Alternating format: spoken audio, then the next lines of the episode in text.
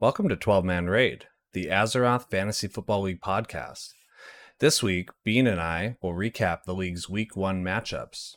We will also discuss reactions, injuries, waivers, top performers, and end with some week one awards.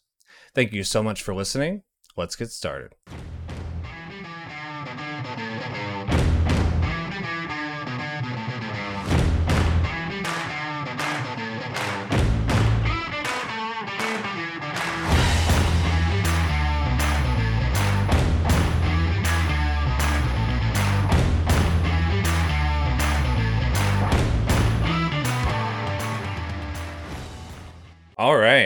And welcome to the first of many recaps for week one.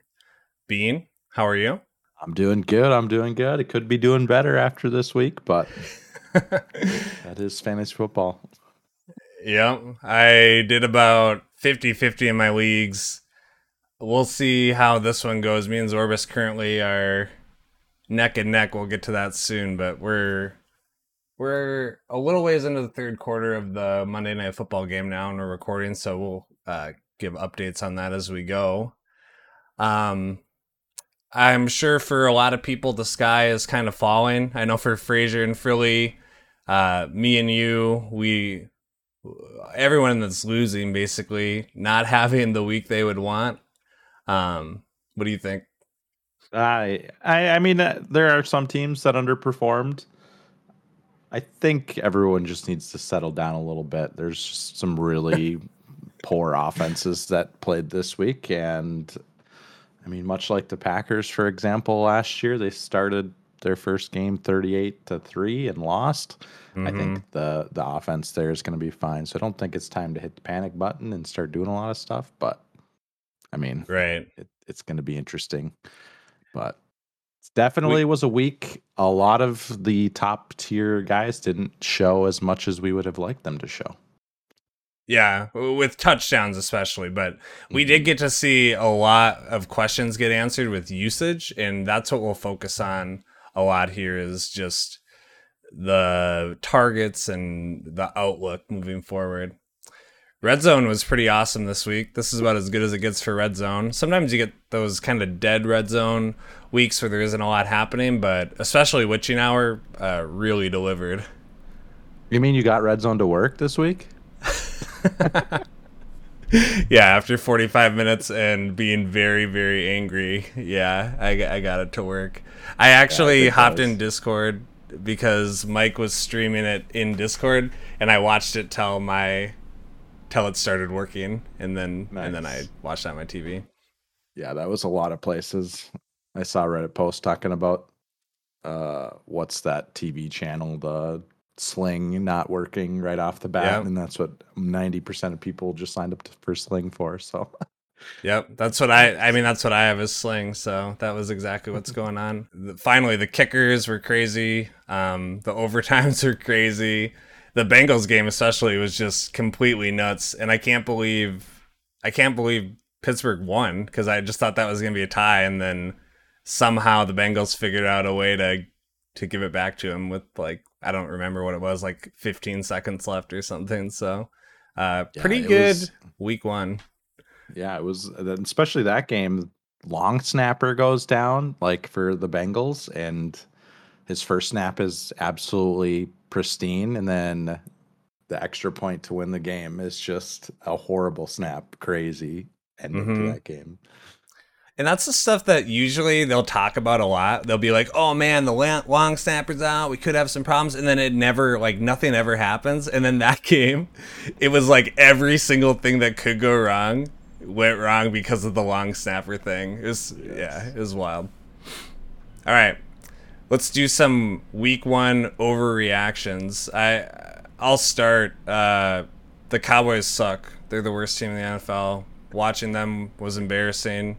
Going to school and all the kids know I'm Cowboys fans was rough today, and I couldn't even defend it. The only positive thing that I can get out of the game is that Micah Parsons is an absolute animal, and yes, he's he the is. only He's the only player to have sacked Tom Brady twice in a game s- since 2010, which is nuts. Was that both on third downs too in the first like Yep. half of the game?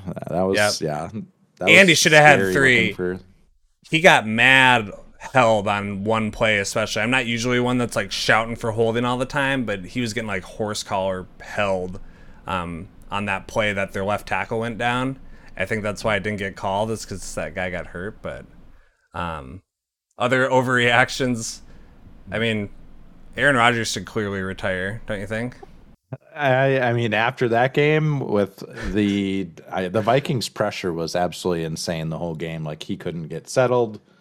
I, I would have been curious to see what that game's tempo would have been like if Christian Watson doesn't drop the ball in the first play that the mm-hmm. Packers run from offense. Like that just changes. It's a game changer right there. That would have been the Packers' first play of the offense or for their offense. That's confidence for I- him the whole game too just gone Exactly. yeah And I I mean that's the whole thing. That's what they've said. It's all about those rookie wide receivers and if they can they can pull up their pants and play well, they'll do fine. it doesn't look like that happened at all. There's nothing from a synchronization standpoint that looked good in that game. So, yeah, if it doesn't clean up like it has in the past few years, like I definitely agree. Yeah. He probably will retire mid-season. Uh, you just got to pull the- up their the pants and get going you know that's what that's what that's what my coach always said um Yes. the I don't think this is an overreaction. I think this is probably appropriate, but the Patriots of old are officially dead. The Pats really they just look like a normal team. Bill Belichick looks normal. Josh Yeah. McDaniels being gone was really noticeable. I, I I know the Patriots always start slow, but they don't start slow like that. That was ugh. I don't know.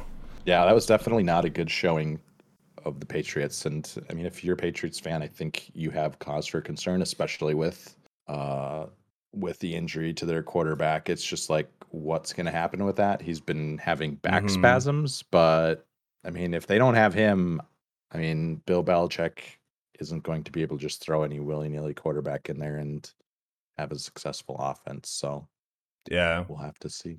Not really it may- fantasy relevant, but Well, and, and be maybe maybe it'll take a while for them to get their new systems in place. But I I don't have the same like when I watch the Pats. I don't get the same like when I used to. Even when they weren't very good, you'd kind of know that they'd hang around or they'd find weird ways to win, and none of that. I mean, none of that was happening. Um, No. right right now, the AFC looks absolutely insane. The Chiefs, the Chargers, even the Raiders, and then the Bills.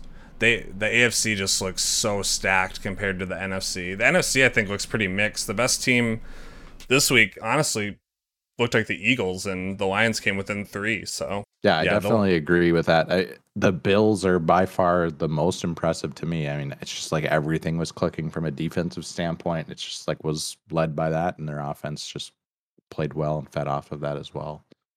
Yeah, But, the Chiefs mean, the too Chiefs- came out. eh, They looked crazy good, way better than I thought. I mean, they just they look great. Yeah, you want every piece of that offense if you can get your hands on it this year. So, Mhm. especially if they keep that up, it's more like For the sure. Chiefs of 2020. So, Yeah, I'd agree with that.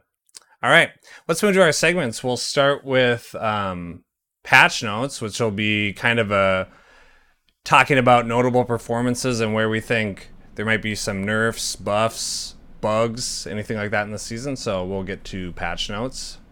Patch notes. Yeah, and Pack- first I'll, I'll Oh, can go lead ahead. off with what you have written here is the the Packers have been nerfed. I definitely watching the Denver Broncos game against Seattle tonight has made me miss Nathaniel Hackett, uh, the offensive coordinator for the Packers of last year. Uh, there's definitely something missing uh, from that standpoint.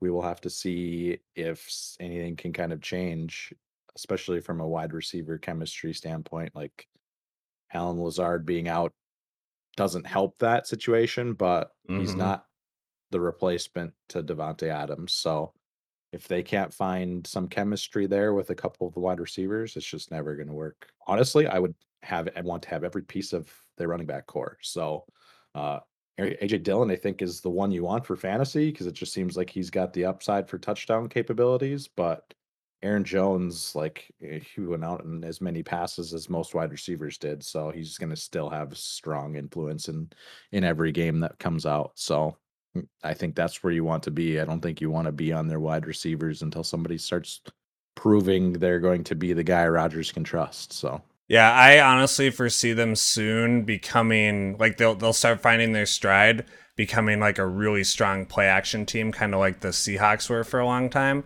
It's just a question if the Packers defense can hold up to that kind of game, but the the running backs looked really good. The score the scoreboard didn't reflect how good they looked running the ball and just they I think they were both on the field at the same time sometimes too and that I mean, that's going to get stronger as the season goes on. Running games typically do. So, yeah, I, and I mean the the big thing with the even with like just to talk about my team a little bit, like the Packers gave up what three big plays to Justin Jefferson. Like if you cut those three big plays out, I think that game goes a lot differently. It, it's a lot of big mm. play stuff. Their defense does well, but they definitely weren't at top par. And the news today that Jaire Alexander, some people say the top cornerback in the league, didn't cover Justin Jefferson once yesterday.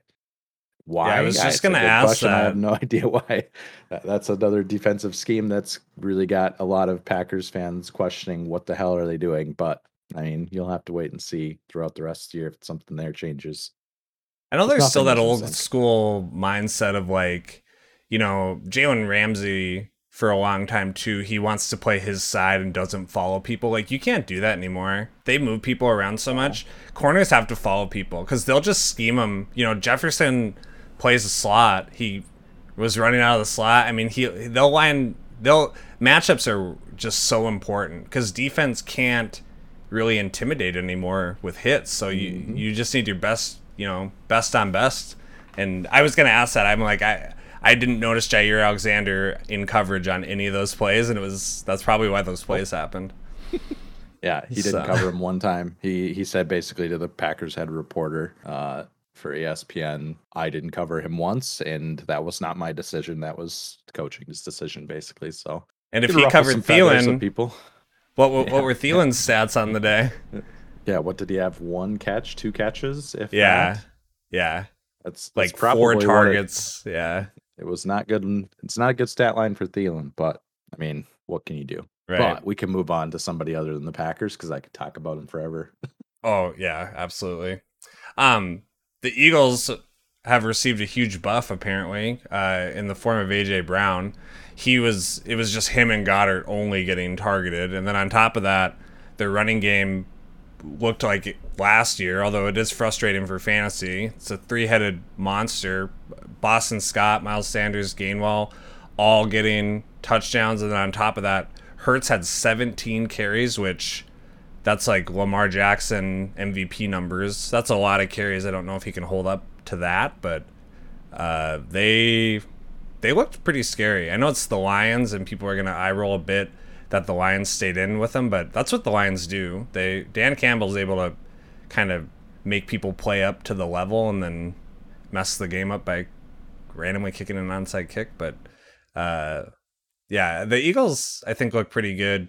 I hate the Eagles with passion because I'm a Cowboys fan, but begrudgingly, they they look like a pretty complete team.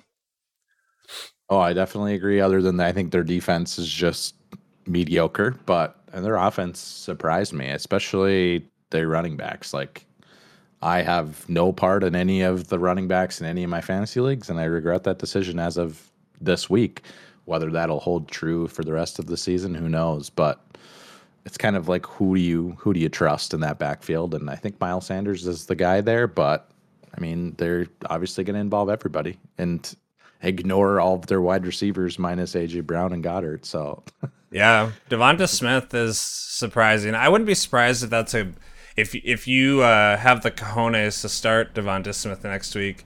I could see them trying to scheme him in. You see a lot of that in week two, where mm-hmm. someone doesn't get love, and then they just like he'll get ten targets or something crazy uh, drawn up for him because he'll be mad this week. So. I don't know who their matchup is, but that'll be a big one. Well, that'll be a deciding factor for me if I want to play Devonte Smith. So, hmm um, the Chiefs were nerfed in the offseason with the loss of Tyreek Hill, but Uh, not strong enough apparently because they're still uh, one of the strongest classes in the game. Uh, it, it was honestly crazy how they came out and just it was like that 2020 Chiefs where they just scored. Like they just Every went down the field, they touched the ball. scored. yep, and then just trot off the field, and you looked up, and it's like they have 24 points already. Like how do you even? It's just that's scary. It's like one of those Madden game teams where you're playing Madden and you just don't stop scoring. You're like, well, what's the point of this game anymore? That's what it felt Exactly. like to me. Yeah. The Bills look uh, very overtuned. The offense is just as scary as it has been lately, but man, that defense, it's not even like uh, uh, who do they play? I, I can't remember. Bills? Who did they play? They played they played the Rams. Yeah, yeah, the Rams. It's not even like the Rams looked like bad. It was just their defense was insane. And and their pass rush especially. That's what turned on in the playoffs for them last year. And Von Miller being added to that. I did think the announcers went a little overboard on the impact of Von Miller, but he, I mean, I think he had two sacks and he was going off. I I don't think it's too much of an overreaction to say you might need to watch the Bills because they might be a scary matchup for especially uh, bad teams where they're gonna just absolutely dominate them. We'll we'll have to see. They're the Super Bowl favorite for a reason. They they look like Super Bowl or bust this year. Yeah, and if they continue this the, that type of play throughout the first, I mean, ten weeks of the year, they're a team that I can honestly be scared of sitting all their players for the last two to three weeks if they're just continuously stomping and have the number one seed Mhm. locked up. But we'll we'll have to wait Yeah. and see. I don't know. I, that that would be weird if you have a bye locked up, getting three weeks. We'll, we'll we'll talk about that later. But I have strong opinions on that. I won't I won't talk about it now. Um, and then the the last thing on the patch notes is if people didn't know, there's currently a bug with kickers. Um, they're missing way more field goals than usual. So if you can avoid it. Um, don't have kickers shot out there to kick game winners because uh, for whatever reason they're missing. It, it wasn't even consistent. They were missing right, and then they come out and miss left. It, it was just very bizarre what was going on. Weather wasn't a factor. It was just like Evan McPherson, one of the best kickers, missing everything. It was ridiculous. Yes, that was it, it, it's just you got a little bit of everything this week. Yep. That's what makes a good week is honestly I was listening to Pardon My Take this morning, the Barstool uh, podcast, and they Yeah. they were absolutely right when they said a good red zone week always starts with kickers playing poorly. Like they're 100% right. like if kickers start missing field goals, you know it's going to be a good week for red zone. Absolutely, yes. That's All right. Um, let's get into injuries, uh, which are in this segment we call balance changes. So here we go. Balance changes. All right, there, we have quite a few on here, but I- I'll try to I'll try to get through them quick, and then Bean, if you want to comment on any in between, you certainly can. But Dak Prescott getting surgery on his throwing hand, he's out multiple weeks. Cowboy, I'm a Cowboys fan again. Uh, they have a week nine bye. They play the Lions and the Bears week seven and eight. I would say if he's not back by week six, I would expect him not back till after the bye because they'll just play the Lions and play the Bears. Uh, because they're not going to be playing for anything is my my worry. So I I think he's almost droppable. I dare say, especially because we don't have injured reserve, and he did not look good anyway. So uh, yeah, I think he's certainly droppable and is pretty scary if you drafted Dak to be your quarterback. I think these next five weeks will be Mike McCarthy's job being on the line in Yep. Dallas. We'll have Sean to see if Payton. he can rip something Sean- together without Sean Dak. Payton next year, calling it. We'll see. hoping. Wishful thinking. T t. Higgins got a concussion. That's something he's in the concussion protocol. That's that's a real thing. He has to pass it before he can practice. Usually players come back from the protocol but not all the time. It did look like he got teed up pretty good no pun intended. Um, and uh, i would say if he doesn't practice at all this week he probably won't play. But look for him to get in that uh, Thursday. You know, Thursday is a big practice usually. That's usually the first, or excuse me, usually the last full pad, full, not just a walkthrough practice. So Thursday is going to be huge. Uh, watch for that. He was still in protocol as of today, like this afternoon. I think around four o'clock. He still hadn't cleared. They had updated, so Yeah, That's not a good sign, He will but- be. Thursday will be the day to really see. That's usually when they come back. So, uh, and if Tee Higgins doesn't come back uh, in the waivers, we'll talk a bit about. Well, maybe not because I can't remember. I Tyler Boyd is the one to Someone- watch, but I think somebody Tyler Boyd. has him. Yeah. So, uh, not only the Higgins owner should be watching, but also the Boyd owner because Boyd uh, is good. He just is buried in the depth will chart. produce. Yes. Uh, Keenan Allen had a hamstring. That that's not a Keenan Allen's always banged up, which is rough. He normally does play uh, if he can. He's getting an MRI, but they play on Thursday night against the Chiefs, and I would I would bet. I mean, I would say he's ninety percent not going to play. I'd be very surprised if he played, and if he did, um, I would honestly be scared to start him. Limited. Yep. Yeah, he'd be on a pitch count maybe. More more of a decoy than anything. I think for uh, them to. Play. Well, and they've done that in the past. Last year in the playoffs, he said he was going to play. Start him. He put up a bagel. He did nothing. uh, Mac Jones, like you said earlier, he's got the back spasms. Not sure how severe it is yet. I would guess that's going to be a thing we watch all week. And I know no one's starting Mac Jones, but it matters for other players on the Patriots. Brian Hoyer's the backup, and and really, I wouldn't be as worried as I would be about other quarterbacks because to me, Brian Hoyer and Mac Jones are about the same. Doesn't change too much for me for skill players. That's my opinion. I don't know how you feel about it being. Yeah, I mean, you're not getting Mac Jones isn't like the end all be all in for the Patriots, but it just hurts not having your guy who's been in there practicing with the ones all preseason. Yeah. like that's Well, and you, you're not chemistry thing. starting. You're not starting wide Mhm. receivers for them anyway. But yeah, with with running backs, all that stuff matters reps. So I see where you're going with that. Yep. hmm Um, Wandale Robinson. No, no one signed. No one has him. He's a free agent, but he was kind of one to watch for the Giants. He already has a knee injury. He's a very small. I think he's like 5'7", 170 or something. He's already hurt. It's not really important for us, but it does impact his potential upside for anybody kind of keeping an eye on him. And I think it's actually a bump bump up for Kadarius Toney, who I think he saw seven snaps. But when he was in those seven snaps, he looked good. And with Wandale out, I bet Toney goes right into that role. So kind of a sneaky hole, I think, just to see what Toney does. Yeah, that was an interesting stat that Kadarius Toney was like not relevant in the offense, like from a snap percentage wise. So I don't know if something's going on there with a bad coaching situation, but Yeah, I feel like it's in-house. That yeah, you hope that this injury just paves the way for him to get in more snaps going forward. I love Kadarius Toney. He, I think he's really good if he just wasn't such a like an idiot in real life. But he's really Mhm. talented if he can stay healthy. Um, couple for the Steelers. T.J. Watt. I know he's not an offensive player in fantasy. It's like why are we talking about T.J. Watt? He's probably out for the year if not most of the season with a torn pec. They they have not released anything about TJ Watt, but I don't know if you saw in Red Zone, you could literally read his lips. He's like, I think I tore my pec. It was kind of funny to see that. Um, Yeah, I saw I saw the last news that I saw on TJ Watt was he's getting second opinion.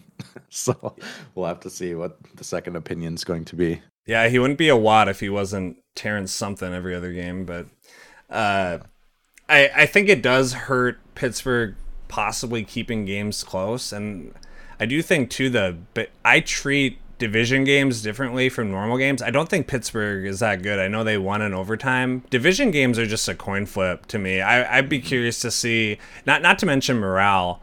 Uh, I mean, Micah, uh, what's his name? Minkah Fitzpatrick looked incredible, but without TJ Watt, uh, I don't know. They they lose a lot of power there because teams just double Cameron Heyward. So I'd be curious moving forward. I think they're, I think it hurts Najee Harris a little bit or the running back, um, and it makes Trubisky have to step up. Although I, I did think Trubisky played better than Roethlisberger did last year, which I I guess it's not really a compliment, but still he's as good or better. So Yep, hundred percent.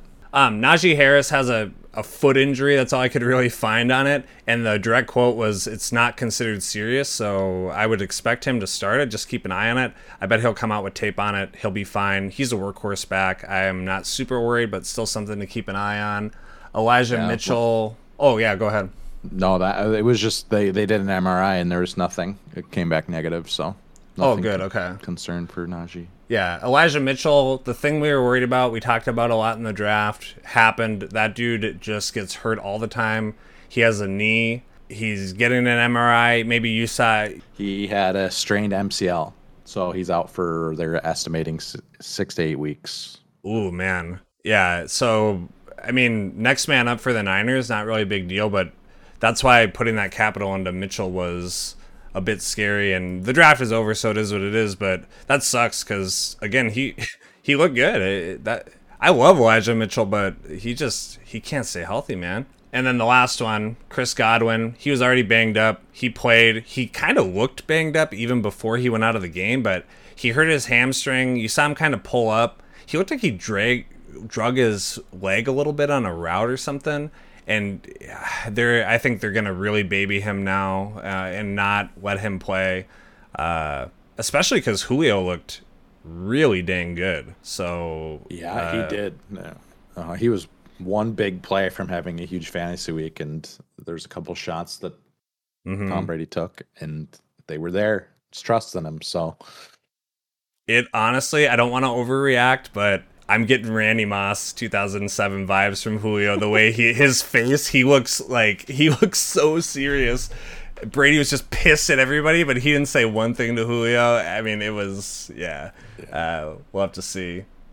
Honestly, not the worst week one I've ever seen. Actually, pretty tame in terms of injuries. We lost like one or two big players, and one is uh, quarterback. So um, not a not a big deal. Um, yeah. So as always, we did not get everybody. So just keep an eye on your players. Uh, but these are the notable ones that we saw. Um, and we'll move forward to our top performers of the week with their top parses. Top Parses. At quarterback, Patrick Mahomes had 32.9 points. Following closely behind him, I believe, was Josh Allen. And then I think third is actually hilarious to say. Do you know who it is, Bean? not a clue. Carson Wentz. yes. That's funny. So, yep. Uh, at running back, Saquon Barkley had 28.4. I think Jonathan Taylor was second. Um, and Taylor had 31 carries, and Barkley did it on 18. Barkley looked like he looked Barkley of old, completely healed. Uh, he's, yeah, he's scary. He looks so good.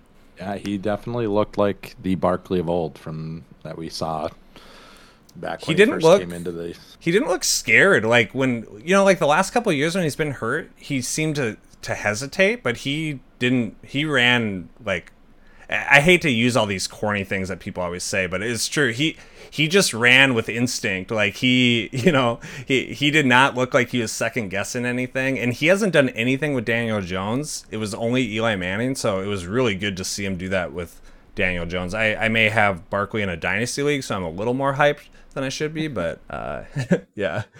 Um, for a wide receiver, there were a lot of really good wide receivers, but we can probably guess who the number one was. It was Justin Jefferson. He had 34.9, absolutely showing he can, like I said in my draft review, uh, finish the year as the wide receiver one. We'll have to watch that. Um, only 180 some yards and two touchdowns. No big deal. Yeah, yeah. That that dude is. N- he doesn't look like a one to me. Like I, I the worst take I've ever had in my life is after his rookie year, I boldly proclaimed to everybody that'll be the best season of his career. He'll never repeat that again. I've never sounded so stupid. I want to punch myself, but it is what it is. I just thought he was a slot receiver. I never thought he'd be a one, but turns out you can be a slot receiver and be a one now. So. Yeah. Travis Kelce, uh, just another day at the office for him. 22 points.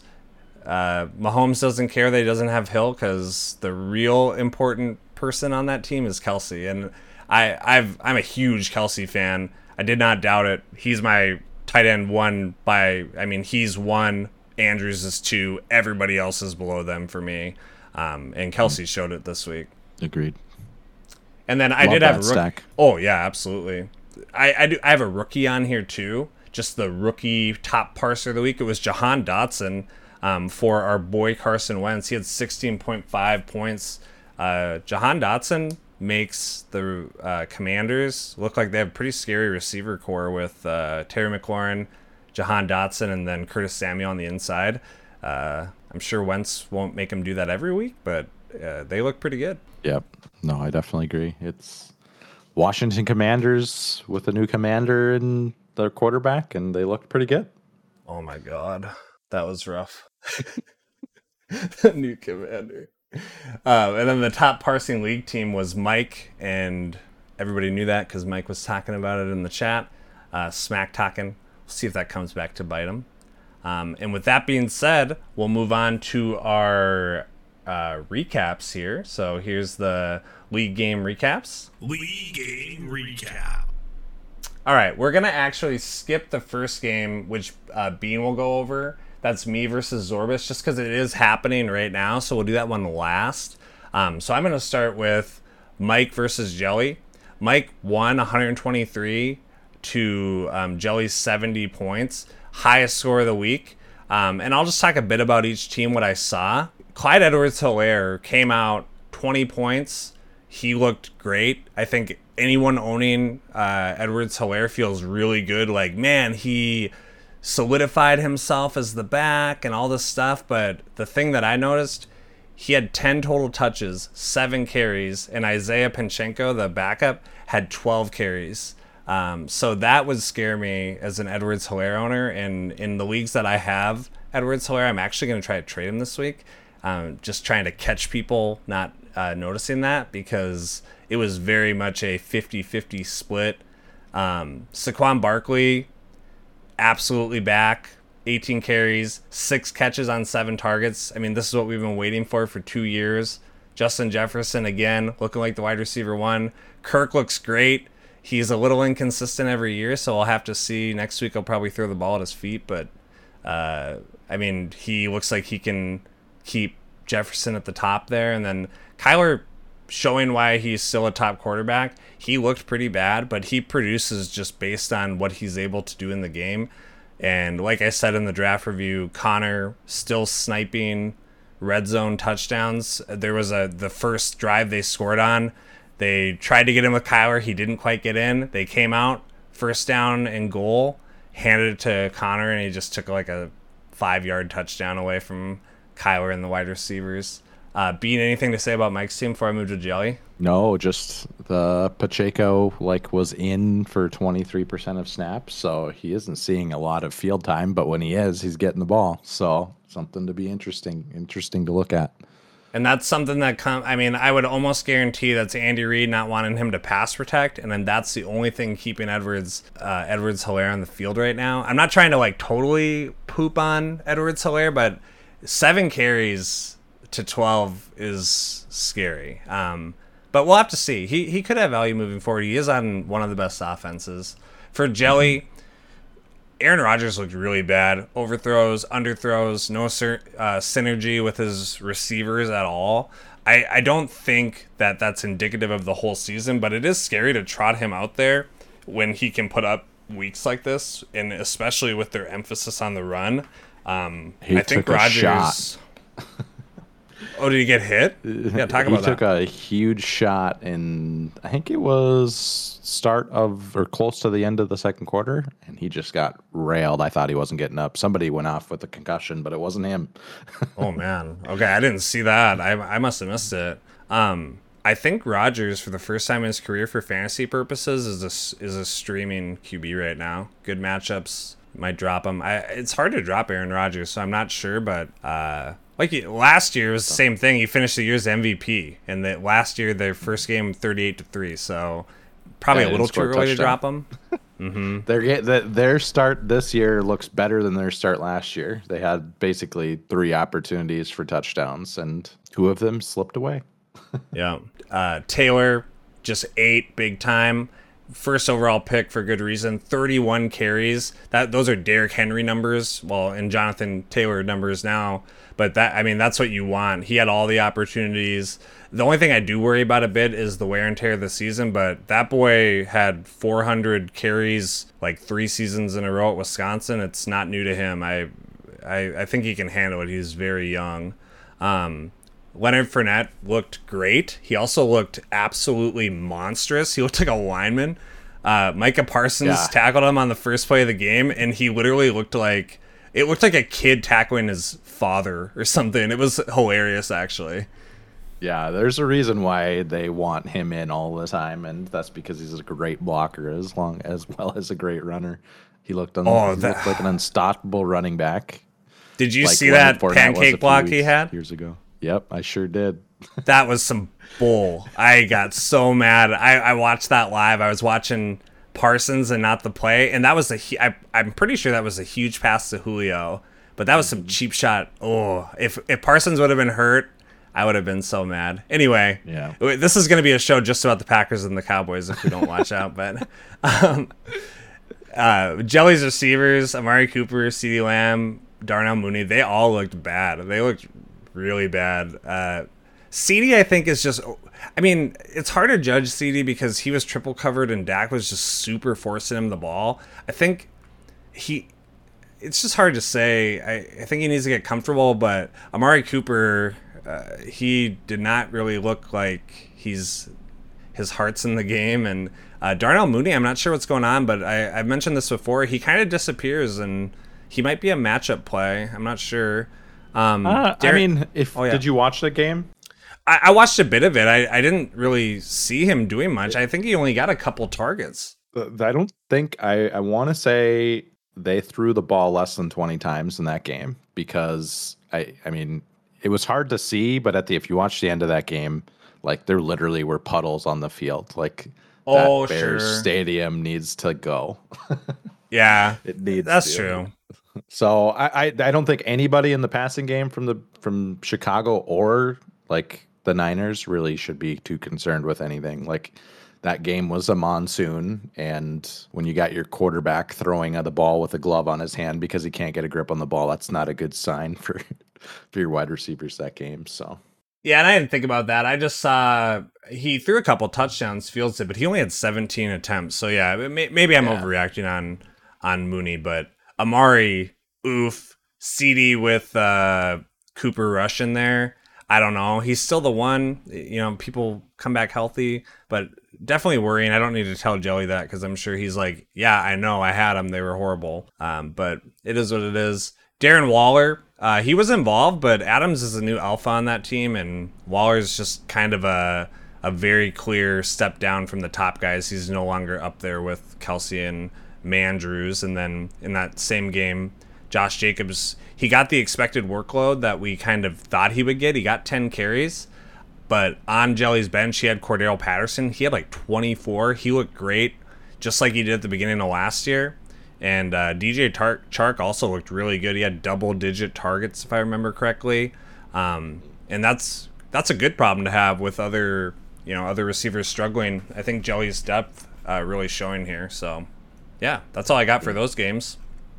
Yeah, so I can start off with the next one. We have Freely versus Devastator, who we had ranked at the bottom of our power rankings, I believe, if I'm not mistaken. I had him a little higher. I, I had him. I had him at the bottom and pulled out a win in the first week, seventy nine to one thirteen. Unless if there's anybody else playing, but the game is pretty much decided if there is. Uh, I'll start off with Frilly's team. It's not good when your quarterback has five turnovers in a game that they ended up losing in overtime. Uh, Burrow did not look solid, but I mean, they were. He wasn't. He's never comfortable in the pocket. He had a couple touchdowns, which saved him from a week like Aaron Rodgers or others that performed very poorly. So I don't think that's going to continue. I think it's just jitters for the first week. Um, I think that'll calm down throughout the rest of throughout the rest Yeah, of the every- season. every tip- about. Every tip was going to the Steelers too. I actually really liked the way Burrow played. He it didn't look like it phased him at all. He just kept slinging. No. It was just one of those weeks. I, I would write that off honestly. Yep.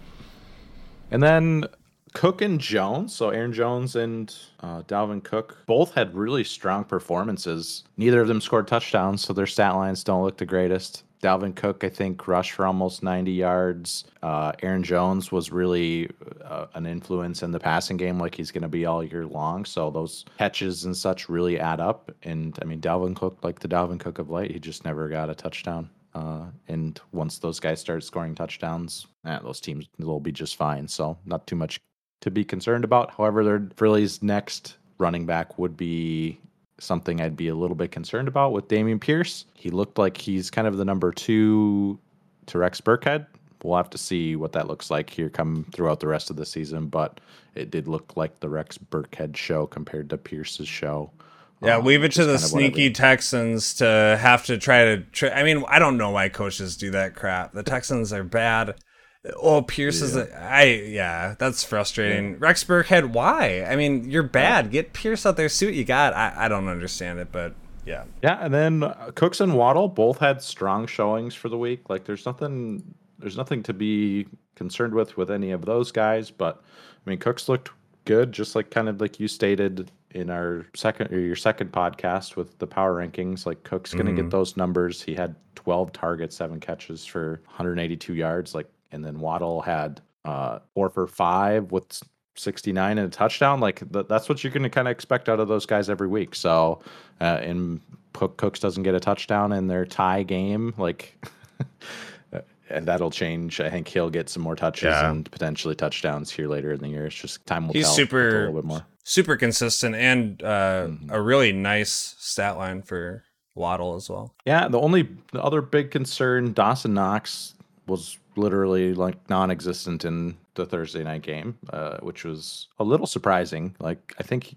I watched both targets and he caught one of them for five yards. He just wasn't a part of the the game plan. It didn't seem like. We'll have to see if that continues, but. I mean, it, it kind of is a dictator of that game as well. We'll have to see. It was pretty much a blowout by middle of the second, middle of the second half anyway. So they Gabe Davis, six four. I mean, he's kind of taken that end zone role from Knox a little bit, so that hurts him. Yeah. Uh, and then, yeah, that was all I had for Philly's team. For Devastator, I mean, like we kind of said earlier, Patrick Mahomes is the quarterback to own if he's going to be like the, if the Kansas City Chiefs are going to be like they were in 2020. Uh, and like they don't show anything to look like they're going to let anybody stop them. But I don't know if Arizona's defense is that great. I'm not familiar with Arizona's defense, but it, they ran over them. And I wouldn't Doesn't want to matter be, what defense they're playing. yeah, I wouldn't want to be owning a defense like that, even though this isn't a defensive league. Um, Yeah. Harrison, uh, we kind of talked about his injury. Najee, or not Harrison, Najee Harris talked about his injury. Nothing serious. Uh, didn't have. He only had like ten carries. It wasn't a great week, but he had a touchdown, which kind of helped out his numbers. Uh, he's the workhorse, like Ryan said. It- It's not going to change anything there. So, uh, and then the big surprise to me, which I would have never guessed in a million years, Miles Sanders getting 13 carries for 96 yards and a touchdown, and then receiving having two catches as well to just boost those numbers that he already got. So, Miles Sanders, if he continues rolling like that with that kind of efficiency, like, and the Eagles keep scoring the ball like they did in their game against Detroit, like this team does start to look a lot scarier. If And he's then- healthy, he can rip big plays, and that's what he did week one. And then AJ Brown, I don't know if you saw the stat line, but 10 receptions. he had mm-hmm. 10 out of the 18 completions that Hurts. Jalen Hurts threw. So if he gets fed the ball, he he scored 20 over 20 points and he didn't have a touchdown. Like that's insane. So also with Yeah. Landry, like Landry looks like the guy to own and for The Saints. or the Saints. Like it's just a he also looked just as solid, seven receptions for 114 yards. Like the Saints might be scary. I mean, he didn't get one of those touchdowns. I don't. I know Mike Thomas got both the touchdowns, but Did I you mean, see the Jameis Winston interview where he's talking Yes. about? he's like, it hurt, it hurt everywhere. Such meme, Where- such meme hurt? potential. It hurt Yeah. everywhere. It hurt everywhere. And then Michael Thomas is just standing next to him, like, why am I next to this guy, man? Yes, I saw that actually right before we started our podcast today. I'm just like, oh my god, I love. Jameis Winston. He is always good for a soundbite. But you talk about CeeDee Lamb not being the guy, uh, the tight end for Dallas. I think is who you want to own now. If Mm-hmm. Cooper Rush is going to throw the ball to somebody, I think it's going to be that tight end position, and that just boosts Schultz numbers and touches throughout the rest of the year. So we'll have to see. Um, and then on, I think there's a couple bench players as well. Like there's just, a str- I feel like Devastator's got a, a couple sleepers on his bench as well with Julio Jones and I mean Jonathan Williams snagged two touchdowns off of Swift's numbers this week. So uh, I mean everything they had him in a lot. for, for Devastator. He looks good. Yeah, Jamaal Williams is someone I would be comfortable starting as flex uh, because they they get him involved and he catches passes and they're going to be playing in close games or from behind. I he's just another guy. Last year he looked great early in the season. He got hurt, so but Swift looked legit. But we'll get to him. Yeah, and then I left off the two people who are playing. Doesn't look like Courtland Sutton or DK Metcalf are going to do much, but it didn't matter this week for Devastator. Is he took the win before the game even games even finished. So, I mean, Sutton's doing all right in the game currently. DK Metcalf has a ton of receptions, but just not a lot of performance out of those catches. So, uh, Yeah. I think those both of those guys will see more as the game goes on as well. So, but that was He beat for- Philly so bad she changed her team name. I saw that. Yeah, What is rough. what is the Jimmy John's number seven with chips? I looked it up. It was uh oh man, I had it was like a something nightclub or I don't know, it's pretty fancy. It had salami, provolone, looked good. I might try it. I'm a big roast beef guy. Well, we won't get into that, but uh, Jimmy John's top tier. Yes. Um, Popeye is also top tier. I mean, you can't really go wrong. All right, we'll move on to um, Bean versus Argy, and that was kind of a eh, it's kind of a low scoring affair. Uh, Bean, you lost to Argy, 74-78. I my my first note that I have on this game was it was a wet noodle fight, and that's that's about what it looked like. Um, for Bean's team, Matt Ryan actually seemed fine. I know the numbers probably didn't look good, but the touchdowns will come. Uh, he was producing. I think he had like 360 yards passing, something crazy like that. Um, it's just when you got Jonathan Taylor, uh, it's it's kind of tough. But um, Michael Pittman looks like an alpha receiver there, and yeah, I, I like Matt Ryan even though his numbers weren't great. Jonathan or not Jonathan Swift. Uh, uh, D'Andre Swift looks legit. He looks like a top running back. Very good. Williams cutting in kind of stinks, but uh, Swift is still a top option. I I mean he he's up there. I'd say in the top six running backs or so. Alvin Kamara, his volume was so low, and I, I, I really don't know why. I didn't watch much of that game. I know the Saints were down early and then kind of came back. So I don't know if you have anything to say on that. I didn't have much on Kamara other than I just saw he had very, very low volume. I, I got an alert today saying he went from healthy to questionable. So I don't know. I didn't look up anything other than that. That was shortly before I think the game tonight started. So He was Uh, having know. camp stuff too, I know. So maybe they were just they had him on like a pitch count, but they didn't they didn't say anything. Like, it kind of feels that way. I I didn't ex- I wouldn't expect that. I I would expect him to be in, especially if they're trailing. Uh, very weird. no, I agree. Michael Pittman, I think he has legit like wide receiver one, top 12 wide receiver to end the year potential. He looks good. I mean, he's he's he's just underrated. I'm not sure why, but uh, just peppered with targets. Nothing changed. Matt Ryan's an upgrade from Wentz for me, and yeah, he looked good. Matt Ryan doesn't mind throwing to the same guy over and over either. Um, we saw that with Julio for years. Your other wide receivers, Allen Robinson and DJ Moore, they look bad. Um, Allen Robinson, especially, I, I don't know what's wrong with that guy. I've always really liked him, but they I, they're almost benches till I see him do something. They just didn't seem very involved in the offense. That just was a game tempo type of thing. First look Mm-hmm. was where Stafford had to go, and uh, they weren't utilizing Allen Robinson as their first look. Like it was, it was definitely Cooper Kupp all the way there. So not much you can Mm-hmm. Yeah. do. Hopefully that changes next week, but it'd be tough for me to sit him. Oh man, yeah, I, it'd be tough for me to start him, but we'll have to see. Uh, Njoku was a fl- was kind of a flop, but uh, I it's a, it's the tight end position. It's I mean you, you can't really read too much into it. Kareem Hunt though, um, I believe he's on your bench. He has massive value. Yeah, 15 touches, and he got. I mean, Nick Chubb had 21 carries, but Kareem Hunt had all the value touches when they were in the red zone. Kareem Hunt was in just because he is more versatile. The and and did you see the play where Kareem Hunt scored? I did not know. He lined up at fullback with uh, Nick Chubb as running back. They did a play action, and Kareem Hunt caught it out of the backfield for the touchdown. It was a really cool play. I noticed it right away. I'm like, Kareem Hunt's in at fullback. Like, what is going on? and and because Nick Chubb is just so much bigger than him, so it just looked funny. But um, yeah, so Kareem Hunt, he, he he's he's always good when he's on the field. And then Christian That's what you Watson. Oh yeah, go ahead. Oh, yeah. No, and that's what you hate when you have a 21 point scoring person on your bench that you should have played. Well, those are touchdowns. He had two touchdowns. It's, I mean, Chubb gets those, and all of a sudden he's right up there with Barkley and Taylor. So it is what it is. Uh, What do you do? Christian Watson, he, he didn't have a great stat line, but I thought he flashed. He dropped a walk-in touchdown. Yeah, give it time. I he's also from a small school, uh, our my state's very own NDSU. Um, eh, he he just looked nervous. He looked like he really beat himself up over that drop, and Rodgers giving him daggers. I'm sure he knew what was coming. Uh, I don't know if that helps either. Rodgers just really gets mad. So uh, Watson looks like he has some value more than uh, the other receivers. I think. Agreed. I mean, that's a 12 point play if he catches that ball and runs it into the end zone. So, from a Yep. fantasy standpoint, that's all he's missing, and going to be interesting. They Mhm. even ran him the ball once on a sweet Yeah. type of play. So, Yeah, Dobbs got one of those too, so they're they're definitely trying to use them, you know, use their players and see what they got. For Argy's team, he nearly beat you, got 78.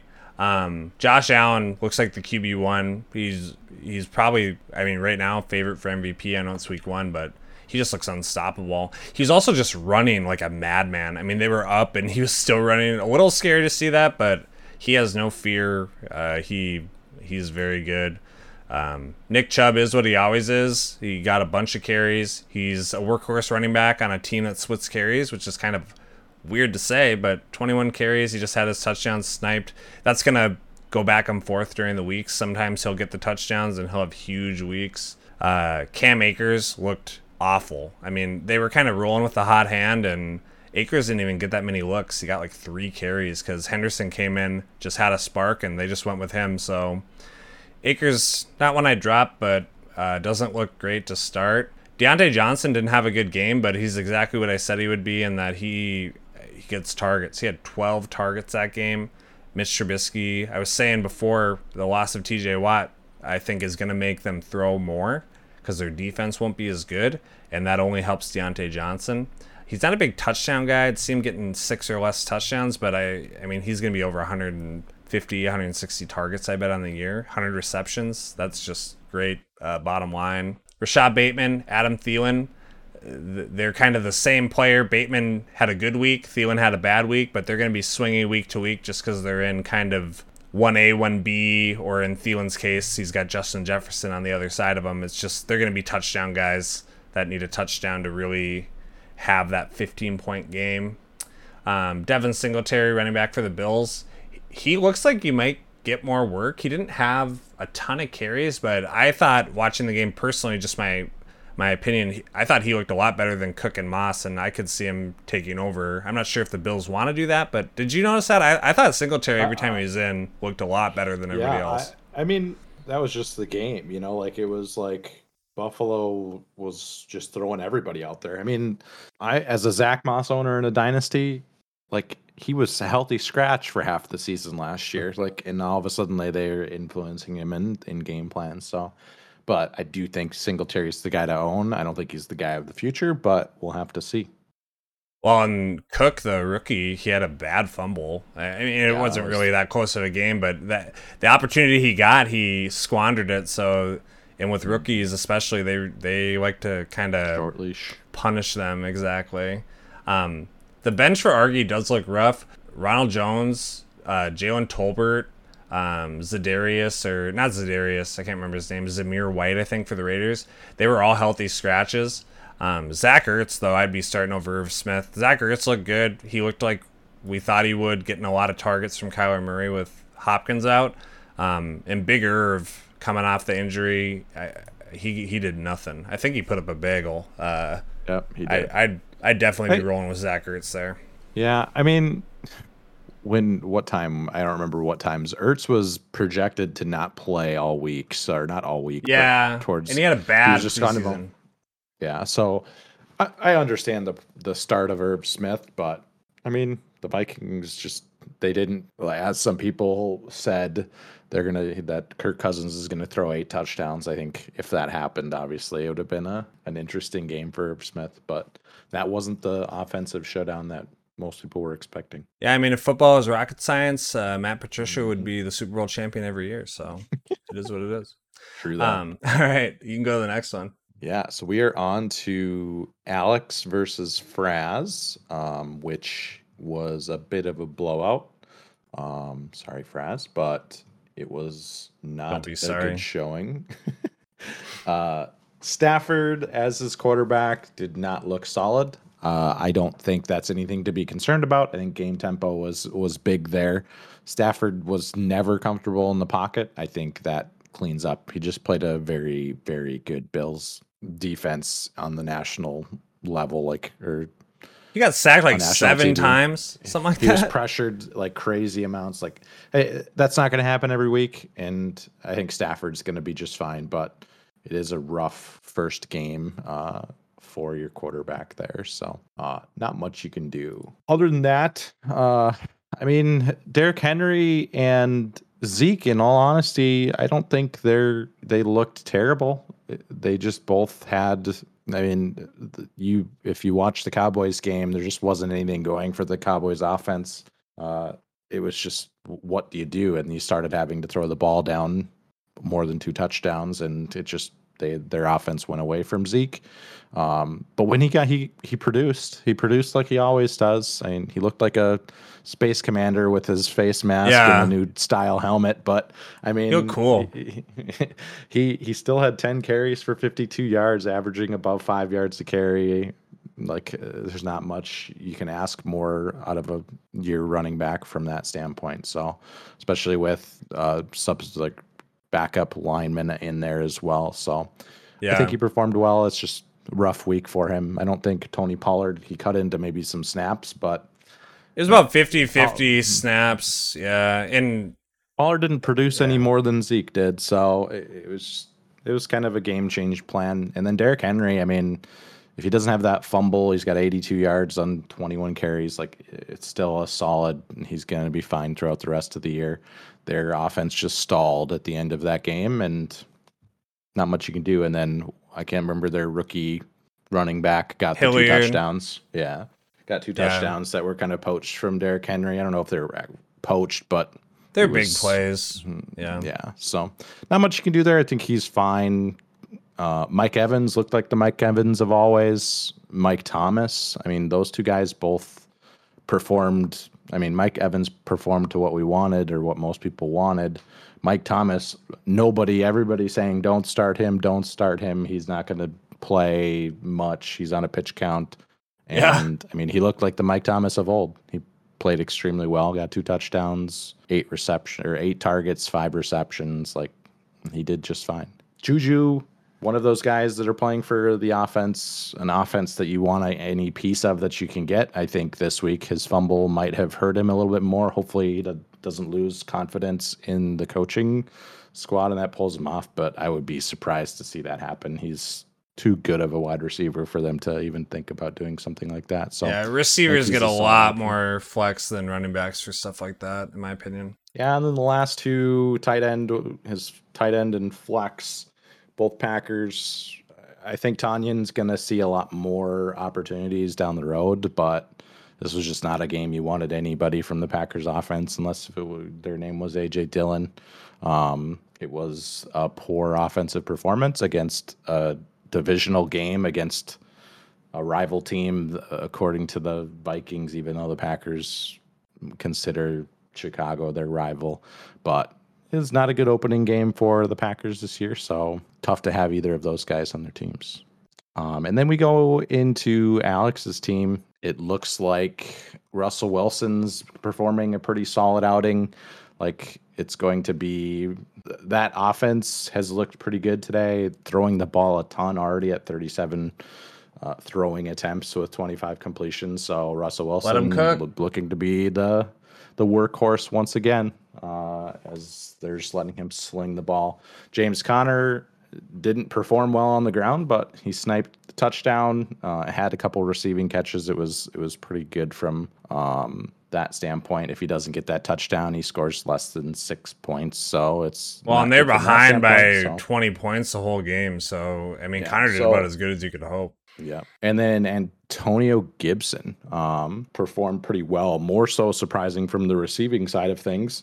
Uh, that's not normally his forte. I believe that's normally McKissic. Backup McKissic. Well, he can catch the ball, but they don't they don't give him those opportunities. I was surprised to see him get that many targets, and McKissic really not getting as many. So that's really good news for Gibson Yeah, owner. yeah, seventy-two yards in the air, like in seven receptions, like that's a huge Which stat good. line. If he's gonna, if he's that's what he does. he's gonna take if he's gonna take those, that's just solo receiving. Like that's he's definitely a receiver you want to own.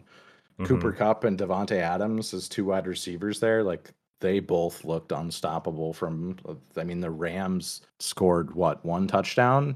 Did they score one Mhm. touchdown? And Cooper Kupp got it. Like if they score three, four, five touchdowns in a game, like Coop's gonna Kupp's gonna see more of those. Uh, and then Davante Adams, 17 targets, 10 catches, 141 Yeah. yards, and a touchdown. Like he has that was wild. he's the same Adams that he was in Green Bay. Like he's just obviously creating space between his receivers and the quarterbacks trust throwing him the ball. So those that his team's going to be scary. Yeah, he's not even almost the same. Like he is the same. Exactly he the same. he looked so good. I mean, it was like he and, and he looks like he's got a chip on his shoulder somehow too. Like so he yeah, that's mm-hmm. that receiver corps is insane. Yes. And then we got Elijah Moore for the Jets and TJ Hockenson for the for Detroit's tight end and I think George Pickens, right? Yeah, George Mhm. Pickens. Yep. Those three guys, I mean, Detroit for for TJ Hockenson, Detroit scored five touchdowns and he saw four receptions for 38 yards. It's not very confident and supposedly your top tier tight end who's supposed to catch the ball a lot, but we'll have to He's see. a top ten the rest of- draft pick. I mean, he's Yeah. he's almost in bust potential now. I I really like him, but he's just not showing up. I don't I don't know what the deal is. Yeah, and then Pickens and Elijah Moore. I mean, Elijah Moore saw most of the field, had a few targets. I mean, their game just was the three field goal type game, I believe. So it wasn't. Uh, yeah, it's the Jets. uh, it was the Jets, as kind of like you said. Um, that's then- that's the hard hitting analysis we have here. George Pickens was like non-existent in the passing game for the Steelers, so kind of a surprising thing. A lot of people, people were some people were saying they didn't want to even play him this year. So uh, Hmm. the Steelers coaching staff, somebody said that they didn't want Pickens to play at all this year, but I hard to believe from a high Yeah. drafted wide receiver, but we'll have to see. One reception for three yards, like it's going to be hard to start him any games the rest of this season. Yep. And that's pretty much the wraps of Alex's team. Uh, he does have the Isiah Pacheco, kind of we talked about a little bit on his bench. It'll be interesting to see if he sees more of the field. If he can maybe learn how to run block, he might steal some of those carries that go in from CEH. But I mean, he's Yeah. at 20. So so I, I wish I could figure out how many snaps were played in that game because if he was only in on 23% of their snaps and he had 12 rush, rushing attempts, like that's probably pretty close to almost every time that he was in, he received the ball from a running standpoint. So I'd have to see when he got to him too, because they were up by a lot. So maybe he was getting them because they were up. But I, just looking at the numbers, it's scary. Uh, Clyde Edwards Helaire getting the touchdowns. One was on that little shovel pass that the Chiefs always do, and it counts as a passing touchdown. I have no idea why, 'cause it's a running play. Um, but yeah. yeah, one was on that. I mean, that usually goes to Kelce. They did it with uh, CH this time, so yeah. Uh, Pacheco's definitely someone to hold, though. Um, Yeah. definite. I mean, he only he only improved his his opportunities going into the next week. So yeah. I traded him in Dynasty for Corey Davis. Feels good. um, next game, Maquan versus Rules, and this game was going on during the Monday night game. Um, but it's over now because Jerry Jeudy pulled it off. He probably had our podcast up as bulletin board material and said that Cal, uh, he's wrong. I'm gonna go out there and style on him. He had like a long touchdown. I think it was even like 69 yard uh, touchdown. So way to way to go with that. Um, just right off the bat, didn't even make rules sweat. He just kind of very quickly in the first half got it. The rest of his team, Deebo, he looks like he did last year. He has even more upside now with Mitchell out, just like last year. He'll definitely see carries. Um, Jeff Wilson, I think, will get in there, but Deebo is going to get some work. Uh, I bet he'll get double digit carries and double digit targets. He'll be great wide receiver as long as he can stay healthy. CMC, I think most people would say he had a disappointing week, and it's kind of funny because 14 points is a horrible game for Christian McCaffrey, and that's about all you need to say.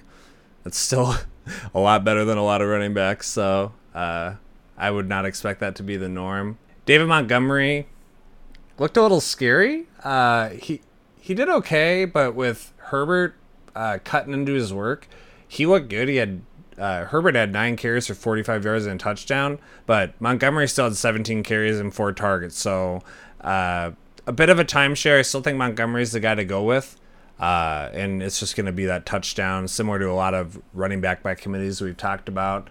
Amon-Ra St. Brown, the Sun God, he's a wide receiver one right now for the Lions. I'm still interested to see how DJ Chark comes in, and then later when Jameson Williams comes back in the season. But Amon Ra's kind of just taking the role that he's given and running with it every chance he gets. So uh, there keeps kind of being naysayers for him, but he looks great, and there's nothing to say he doesn't just hold on to that.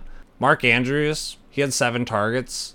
He was still a top 15 tight end on a disappointing week. I want to say he had just seven points, still a top 15 tight end. Um, and that's his absolute floor. So that's why you get him as a top draft pick. Um, you know, next week he could have 20 and Kelce could have seven. It's just the tight end position. It's the nature of the beast. And then for his depth, Chase Edmonds, Christian Kirk, uh, MVS, they all looked good. I think they're big matchup plays in the future, and I would be comfortable starting any of them. Kirk, even for a high floor play, maybe not, maybe not the boom potential you'd want, but Trevor Lawrence targeted him a lot, and he looked pretty good. I'd be very happy having a bunch of his wide receivers on my team. Yep, absolutely. For Maycorn, um, Lamar throwing the ball again, he he did okay. Uh, the thing that worries me, he only had six rushing attempts for 17 yards, and part of me thinks that it's his contract. He still hasn't worked that out. I I think he needs to be re-signed before he's going to run the ball because he knows what he's worth. He's also his own agent, which makes it weird. Um, but I mean, he threw okay, and he the receivers look good, even though he lost his top one. So I think he's good. I I'm not too worried, but that if he's not running, that really hurts his consistency and his upside because Lamar runs the ball. Jalen Hurts had Lamar numbers, 17 rushes. Uh, that was kind of odd to see. I have to see how the Lamar Jackson. Uh, he claims that they're not going to do contract talk, but after their game this week, maybe that'll change. We'll have to see. Yeah, we'll have to see.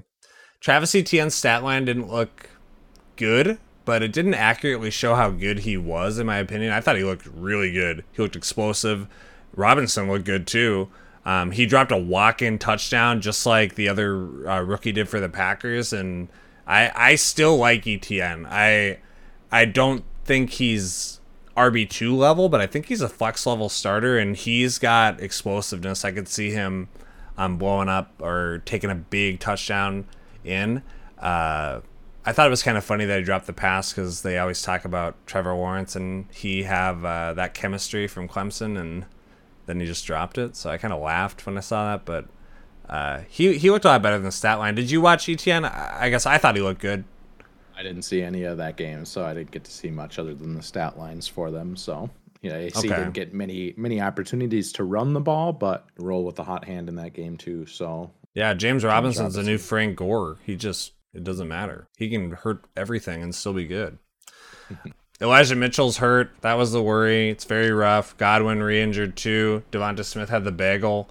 It scary place to be with those guys. Although I do think Maycorn has some promise on his bench that can help fill some of these holes. Ja'Marr Chase shows that he has a shot at the wide receiver one too. Really, for me, it's Justin Jefferson and Kupp, and then right behind him is Chase. He looked great. 16 targets, and when they needed thing, I mean, they were going to Chase over and over, and he was getting open.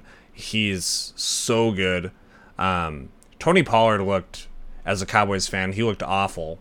He he didn't play well, and then on top of that, I thought they utilized him all wrong. They were running him just like they run Zeke up the middle. Pollard's an outside runner. He's small, catches passes.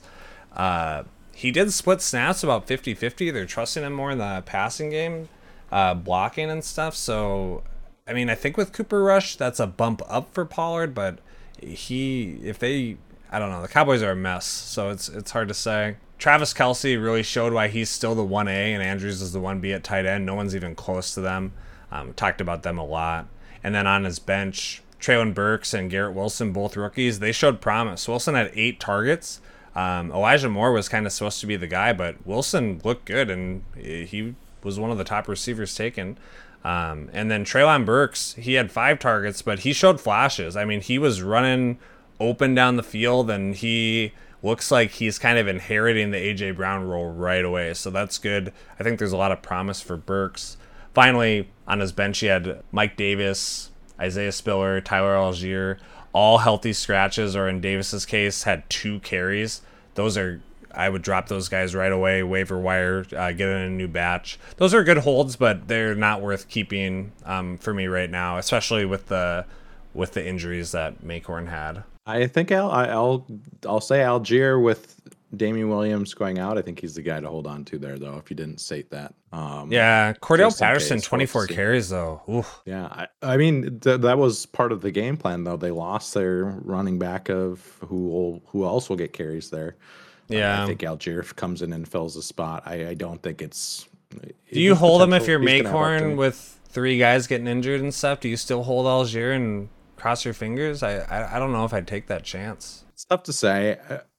If the only I don't know what Damien Williams' injury is. If he's out for an extended amount of time, I do think Allgeier's the running back two there. And I mean, Cordarrelle Patterson isn't going to see the full running back workload. He's not a running back normally. Uh, even though he's been utilized as a running back. And I think that's the only position he can play on fantasy. So I do think he'll have some value. I don't think, I think you drop the others, obviously. Spiller and, I mean, Mike Davis looked very poor in his couple opportunities mm-hmm. that he mm-hmm. got. So. And they signed Kenyan Drake on top of that. So yeah, so I think those two are easy cuts. I think Allgeier's one that you might want to hold on to just in case. All right, last game. Take us home. Cal versus Zorbas, and this one just finalized as we were recording our podcast. Uh, Cal took the win by less than 0.3 points uh, due to Damn a right. couple catches on the last drive for Denver Broncos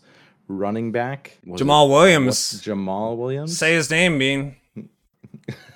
I'm buying his jersey now. It, Jamaal, it is. Is it Jamaal Williams? I thought. Oh, oh man, it's, it's Javonte. Javonte. God, I'm a dumbass. oh my God, Jamaal Williams is the Lions guy. we'll keep that in because that's I deserve it. All right. But I mean, on to Cal's team. I mean, Hurts had a strong rushing game, 17 carries, 90 yards, and a touchdown. Like that's what you get when you draft a guy like Jalen Hurts. Uh, mm-hmm, as mm-hmm. much as Cal didn't like drafting him as early as he did, uh, it was a very strong showing, and that's what you're going to see most of the year from him. Yeah, Ekeler was kind of a surprising, not good performer this week. Uh, I don't know what the deal was there. Um, only 14 carries. He did have four receptions for 36 yards, which did save him from having a tra- traumatic week. Uh, but he will produce. I think it's just knocking off the cobwebs from for the year, getting back into game speed type of stuff for him. Uh, yeah. Uh, Javonte Williams. I mean, 11 receptions. Like that is a huge, huge thing for a running back. If he's only going to get seven carries, but he still has that type of production from a receiving standpoint, like he's a running back you want to own. Because if he gets 15, 20 carries a game and he still has some re- receiving opportunities, like his floor is just so high uh, every week. So it does look like a good pick for Javonte Williams. It doesn't look. Like he like did have a fumble though, so that's worrisome. But yeah, it it didn't look like Melvin Gordon took much of a role from away from him. So I think it's his position to lose. That's what we're any Javonte Williams owners wants to see. So that's kind of good uh, for Cal's perspective. Uh, in reality, Tyreek Hill, um, Gabe Davis, and Malcolm Brown all looked, or Marquise Brown, not Malcolm Brown, uh, Hollywood Brown, all looked like kind of like what they looked like last year. I mean, Gabe Davis had the huge game in the playoffs uh, of last year, but he came out strong. He was the deep opportunity for the Bills as well as Diggs was. Tyreek Hill doesn't look like he's really changed at all, kind of similar to Adams. went back into that same role that he had. The only thing is he didn't get a touchdown. If he gets a touchdown, his stat line blows up. Um, he just Yeah, he had a lot of eight, targets. eight receptions uh, on 12 targets and 94 yards. He did have a fumble, so that hurts his number a little bit. But I mean, he's going to be just fine. It doesn't didn't lose a step going to a new place. So kind of a surprising thing for some wide receivers that change teams this year. He got Uh, popped too. Did you see that? Popped his helmet off. I did not see that. No, It was a good. He's the Tyreek Hill, so he just jumped right up, but it was like ooh. But he he Yeah. just gets hit like that all the time. It's crazy. Yes. Marquise Brown did Hollywood Brown type stuff, four receptions, 43 yards, and a touchdown. So not strong, strong numbers, but me to produce the same as Tyreek Hill with his touchdown. So the one surprising thing was Mike Williams with Allen kind of being out. I- I'm surprised to see him only get four targets and two receptions for 10 yards. Like, I don't know what what's going on there, but I mean, their offense still produced points. It's just I don't know. I don't really recall who those points went to, but obviously it wasn't Ekeler or Mike Williams as Cal's team did see, but it did get him just enough to squeak out the performance. And then on Cal's bench, he does have, I think, the running back to own for the the Rams this year. Uh, It's Darrell Henderson or bust. It seems like in for the Rams, Cam Akers. Like it just didn't seem like their coaching staff has confidence in him in him yet, and they wanted to go to the guy who performed well for them last year until he got hurt. So I think it's Darrell Williams' spot to lose. And until Yeah, he Henderson. week, I think Cam Akers will just yeah. Uh, Henderson will just will continue getting those carries until he doesn't perform and Cam Akers gets an opportunity. So Yeah, I think it's hot hand and right now. Henderson, it's Henderson's job to lose, so he he could certainly lose it, you know, and get bench for Akers. Akers comes in, has a similar game, and takes it over. Uh, kind of scary, but yeah, he looked he looked pretty good to me. He looked a lot better than Akers, obviously. Yep. And then for Zorbus, poor, poor Zorbus this week, losing by less than 0.3 points, uh, pending stat correction in case if anything was messed up. Yeah, when you Uh, mess with the bull, man, you get the you get the horns. It's just the way it is. But yes, Justin Food Herbert chain. looked strong. I, I don't think there's really too much to be concerned about with his team, but Justin Herbert looked like the Justin Herbert we've seen for the past couple seasons. Like he's been really strong. Uh, Joe Mixon was the workhorse. A ton of receptions out of the backfield as well. Didn't score a touchdown. Still puts up 18 points. Like that's a strong performance. AJ Dillon, like I kind of said, I think he's the guy to own in Green Bay. Like he saw 10 carries. All of his carries looked like a strong, like he just was a strong running back coming out. I would not want to run into that guy. I don't know if I had if I had to pick between AJ Dillon or Leonard Fournette. I don't know which one I'd rather get hit by, but I wouldn't be happy with either option. Um, and then he had production out of the backfield as well. Bunch of catches, uh, five catches for six targets for 46 yards. Like that running back corps for Green Bay is just going to see a lot of fantasy points this season, in my opinion.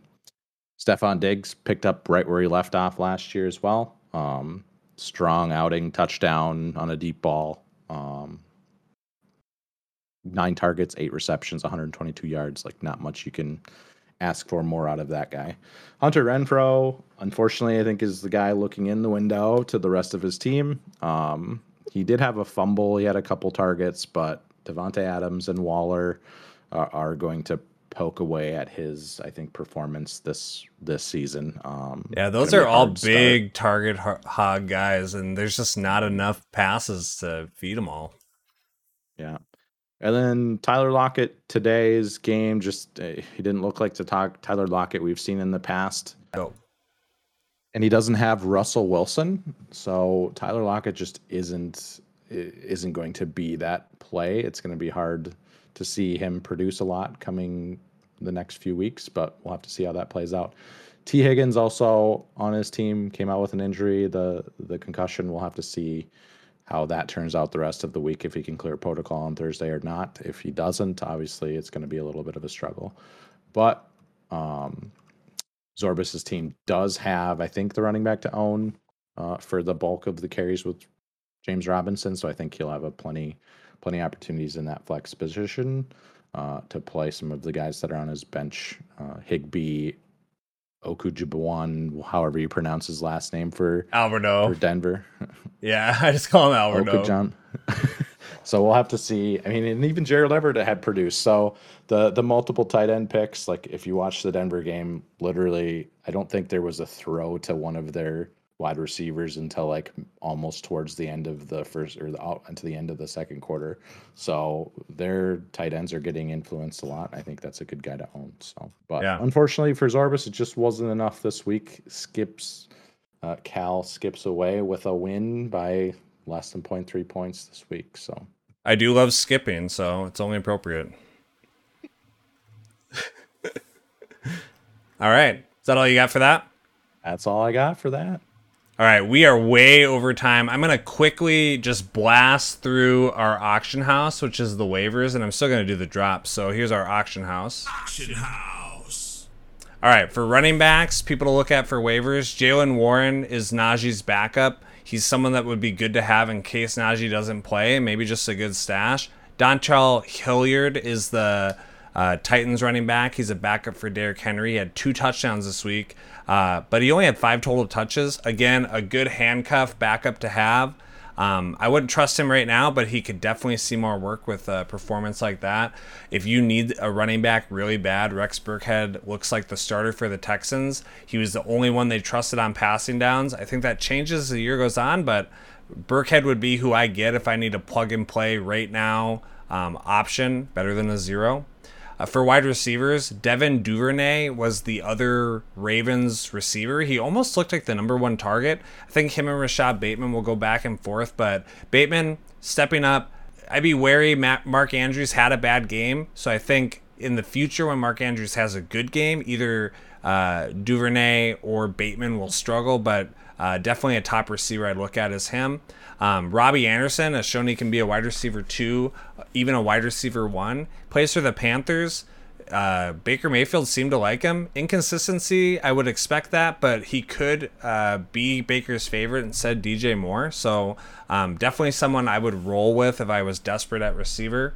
Um, with Keenan Allen being out, looking at guys on the Chargers like DeAndre Carter or Joshua Palmer, either of them could step up while Allen is recovering. Mike Williams and Ekeler will likely get a bump in work, but if Mike Williams just continues what he did last week, Carter and Palmer could both be big contributors at wide receiver. And then finally, um, Zay Jones quietly for the Jaguars, he had some good production. I like receivers for bad teams. Um, I like when other receivers do well, like Kirk. I think Zay Jones could sneak into being almost like a Hunter Renfrow esque guy, uh, where he's got a high floor, low ceiling. Um, someone that I uh, would maybe hold and see what he does. Potential streamers for quarterback and tight end. Carson Wentz looks like a great streaming option coming forward. Plays the Lions next week. Uh, they gave up 38 to the Eagles, and then they play Philly and then Dallas. Um, Carson Wentz has strong receiver corps. Everybody's healthy. Uh, Antonio Gibson is catching passes, so he's a streaming option for anyone looking for a quarterback. And then at tight end, you have OJ Howard. He had uh, touchdowns. Touchdowns make a tight end. Two receptions, two touchdowns is peak efficiency. Um, I could see more with the Texans playing from behind. Uh, he looked really good, even though he only had two receptions. So he's going to be a boom bust, but that's kind of what you're doing when you're streaming tight end anyway. And then finally, if you really want to risk it, you could go with Taysom Hill. He's a true boomer bust. He doesn't even really play tight end. He just comes in the game. Um, this week, he had a touchdown and just ended up being the boom week. Uh, next week he gets the Bucs, so that's probably not the week I'd trust him, but it is what it is. And then yeah, anything quickly to add to that? Bean, I know I went through that really fast. No, you hit it all on the on the nose there with with Devin Duvernay and Robbie Anderson. I think those are, are big pickups for this week. Uh, Jaylen Warren, Hilliard, like they're all guys that we just don't know what they're going to do, but they're going to have good stash potential on your bench in case something happens or they take a bigger piece of those offenses going forward. Dang right. All right, and now we'll end with our week one uh, cream of the crop award, sponsored sponsored by the Macho Man Randy Savage. But the cream will rise to the top, oh yeah. All right, our first award is the Ooh Mr. Popular Award, which recognizes greatness in the area of being ooh so popular, and that goes to uh, me and Bean for excellence in the area, excellence in the area of many people wanting to guest star on our podcast this week. Uh, once we increase security um, and do some background checks, we'll look forward to having guests on future episodes. So, uh, congratulations to us. We're the cream of the crop. The cream of the crop! The next award is the Piss It Down Your Leg Award, which recognizes greatness in the area of most likely pissing away a hot start to the fantasy season. That goes to Mike for making the classic mistake of talking about how good his team is um, this week. So, uh, congratulations uh, to you for that. The cream of the crop! And then finally, um, the Silent but Deadly Award, which recognizes greatness in silently producing a subtle yet overpowering stench of victory, goes to Devastator for secreting a steady stream of points all over Frilly's team and doing so without speaking in either League Chat or Discord. Uh, well done, Devastator. The cream of the crop! Bean, any last words? No, but this was a long episode, and we'll have to see if we can find ways to shorten it up come the following podcasts. Yeah, I guess I'll end with saying if anyone, uh, tell us what you think about the length of the episode. I know it's long. We definitely don't mind talking about it, but if there's anything you think we could do less of, like talk less about um, the players on the team, we tried to talk about the starters. Um, yeah, we can maybe try to not talk about every single player. So just let us know what you think. Um, thank you so much for listening, especially if you listened at the end. And uh, yeah, love you guys. See you later. Love, love, love. Bye. Hello. Hey, calm your tits. Got him.